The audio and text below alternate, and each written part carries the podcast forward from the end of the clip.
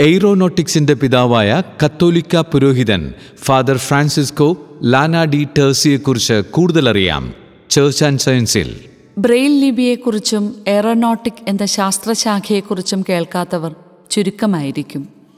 എന്നാൽ എന്നെങ്കിലും ഒരു കത്തോലിക്ക പുരോഹിതന്റെ പേര് ഇതുമായി ബന്ധപ്പെട്ട് പറഞ്ഞു കേട്ടിട്ടുണ്ടോ? സാധ്യത വളരെ വിരളമായതുകൊണ്ട് തന്നെ ഇന്ന് നമുക്കതിനെക്കുറിച്ച് മനസ്സിലാക്കാം.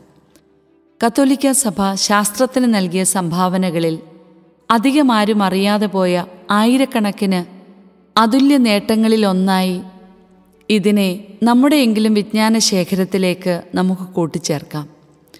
ഒരു ജസ്യൂട്ട് പുരോഹിതനും എയറോനോട്ടിക്സ് മുൻഗാമികളിൽ ഒരാളും ഇറ്റലിയിലെ ബ്രസിയയിൽ physics and mathematics പ്രൊഫസറുമായിരുന്ന father Francesco Lana de Terzi. ഒരു വാക്കും എയർഷിപ്പിനുള്ള ആശയം അദ്ദേഹം ആദ്യമായി വരച്ചു കാട്ടി. ഈ ശാസ്ത്രശാഖയുടെ ആരംഭഘട്ടത്തിലെ അദ്ദേഹത്തിന്റെ സംഭാവനകളുടെ വെളിച്ചത്തിൽ എയ്റോനോട്ടിക്സിന്റെ പിതാവ് എന്നറിയപ്പെട്ടു. ഗണിതശാസ്ത്രകൃതിയിൽ പരിശോധിച്ച ഏരിയൽ നാവിഗേഷൻ സിദ്ധാന്തം സ്ഥാപിച്ചുകൊണ്ട് എയ്റോനോട്ടിക് മേഖലയെ അദ്ദേഹം ഒരു ശാസ്ത്രമാക്കി മാറ്റി. ആയിരത്തി അറുന്നൂറ്റി എഴുപതിൽ അദ്ദേഹം പ്രൊഡ്രോമോ ഡെൽ ആർട്ട് മാസ്ട്ര എന്ന കൃതി പ്രസിദ്ധീകരിച്ചു. അതിലൂടെയാണ് ഗണിതശാസ്ത്രപരമായ കൃത്യതയും വ്യക്തമായ ഉൾക്കാഴ്ചയും ഉപയോഗിച്ച് പരിശോധിച്ച ആകാശ നാവിഗേഷൻ സിദ്ധാന്തം അദ്ദേഹം ആദ്യമായി അവതരിപ്പിക്കുന്നത്.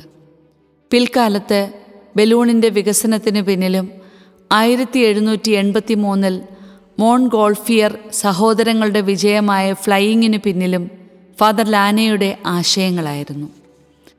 പ്രൊഡ്രോമോ എന്ന തന്റെ പുസ്തകത്തിൽ അന്ധരായ ആളുകൾക്കായി അദ്ദേഹം കണ്ടുപിടിച്ച ഒരു പുതിയ അക്ഷരമാലയും അദ്ദേഹം അവതരിപ്പിച്ചു.